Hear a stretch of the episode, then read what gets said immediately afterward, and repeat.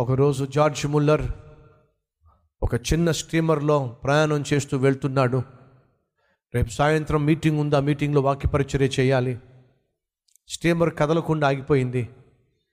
ఎందుకు అలా ఆగిపోయిందని చెప్పి కిటికీ తెరిస్తే సముద్రం నిండా కూడా ఐసు గడ్డ పట్టేసింది. కదిలే పరిస్థితి లేదు.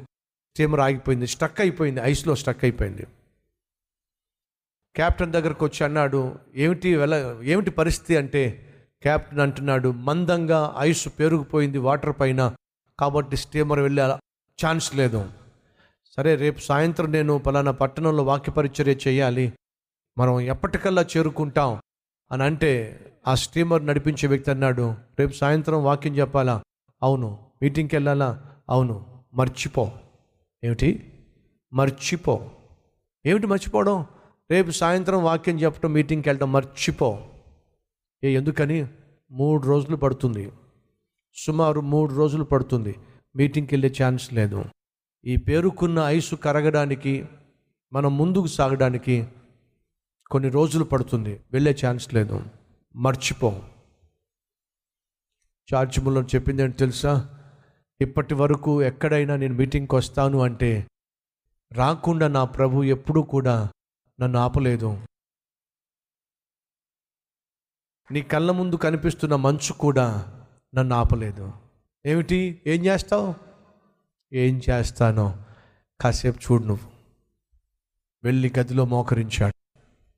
ప్రార్థన చేశాడు. ప్రభా రేపు సాయంత్రం నేను వెళ్ళాల్సినటువంటి చోటుకి నన్ను తీసుకెళ్తున్నందుకు నీకు వందనాలు. రేపు సాయంత్రం వాక్య పరిచర్య జరిగిస్తున్నందుకు నీకు వందనాలు. ఆటంకంగా అడ్డుగా ఉన్నటువంటి ఈ మంచు తెరలను తొలగిస్తున్నందుకు నీకు వందనాలు. అని ప్రార్థన చేస్తూ ఉంటే క్యాప్టెన్కి అనిపించిందంట పిచ్చోడ్లాగున్నాడు ఎంతో కాలంగా ఈ స్టీమర్ నడిపిస్తూ ఉన్నా ఎంతో కాలంగా ఇదే మార్గంలో వెళ్తూ ఉన్నా ఈ మంచు తెరలు ఈ మనిషి ప్రార్థనకి అవి విడిపోవడం ఏమిటి మాయమైపోవడం ఏమిటి పిచ్చోడ్లాగున్నాడు అని చెప్పి ఆ పిచ్చోడు అని చెప్పి చూసుకుంటూ చూసుకుంటూ ఆ స్టీమర్ పైకి వచ్చాడు తన కళ్ళంతా నమ్మలేకపోయాడు. తన కళ్ళ ముందున్నటువంటి మంచు అంతా కూడా నెమ్మదిగా విడిపోవడం విడిపోవడం కనిపించింది.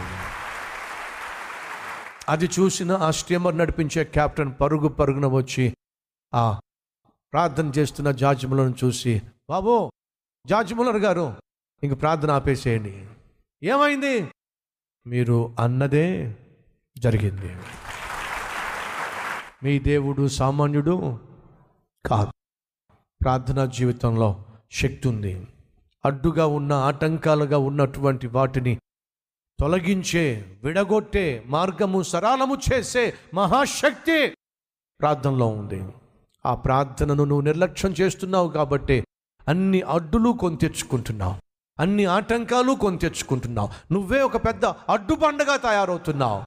ఈ రోజు నుంచి అయినా ప్రార్థనా జీవితాన్ని నువ్వు ప్రారంభిస్తే ఎంత బాగుంటుంది. ఈ రోజు నుంచి అయినా ఉదయం లేచిన వెంటనే ఒక అరగంట సేపు ఒక గంట సేపు మోకరిస్తే సాయంత్రం పడుకోబోయే ముందు ఒక ము- ముప్పై నిమిషాలు ఒక గంట సేపు మోకరిస్తే ఫ్రెండ్స్ దేవుడు మీ మధ్య అద్భుత కార్యములు చేయబోతున్నాడు.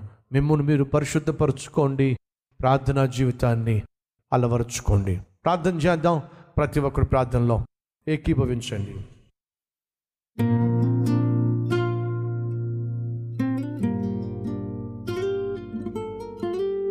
పరిశుద్ధుడు అయిన తండ్రి రేపు మా మధ్య ఆశ్చర్య కార్యములు చేయడానికి నువ్వు సిద్ధంగా ఉన్నావు. నేడు మమ్ములను మేము పరిశుద్ధపరచుకోవాలి. మమ్మును మేము పరిశుద్ధపరచుకున్నట్లయితే రేపు మా మధ్య ఆశ్చర్య కార్యాలు చేయడానికి నువ్వు సిద్ధంగా ఉన్నావు. అడుగుతున్నావు నాయన నాలోను మాలోను నీకు వ్యతిరేకమైన నీకిష్టం లేని నిన్ను బాధ పెట్టే నిన్ను దుఃఖపరిచే ప్రతి పాపము నుండి ప్రతి అలవాటు నుంచి ప్రతి దుఃఖ రుగ్మత నుంచి ప్రతి అపవిత్రత నుంచి నన్ను మమ్ములను విడిపించండి. ఫలితంగా మా జీవితంలో మీరు చేయాలనుకుంటున్న ఆశ్చర్య కార్యములను స్వతంత్రించుకునే కృపను శక్తిని మాకు దయచేయండి. అలాగే వ్యక్తిగతంగా నీతో ఎక్కువ సమయం గడపడం ద్వారా ఆశ్చర్య కార్యాలను అద్భుతాలను కల్లారో చూడడం సాధ్యం. తండ్రి మా జీవితంలో కూడా మా మీదకు వచ్చే ప్రతి విపత్తును ప్రతి విధమైనటువంటి సైతాను తంత్రాన్ని పన్నాగాన్ని ప్రార్థనలో లయపరిచి విజయం సాధించే కృప మాకు దయచేయండి. ఏసునామం పేరట వేడుకుంటున్నాం తండ్రి. ఆమెన్.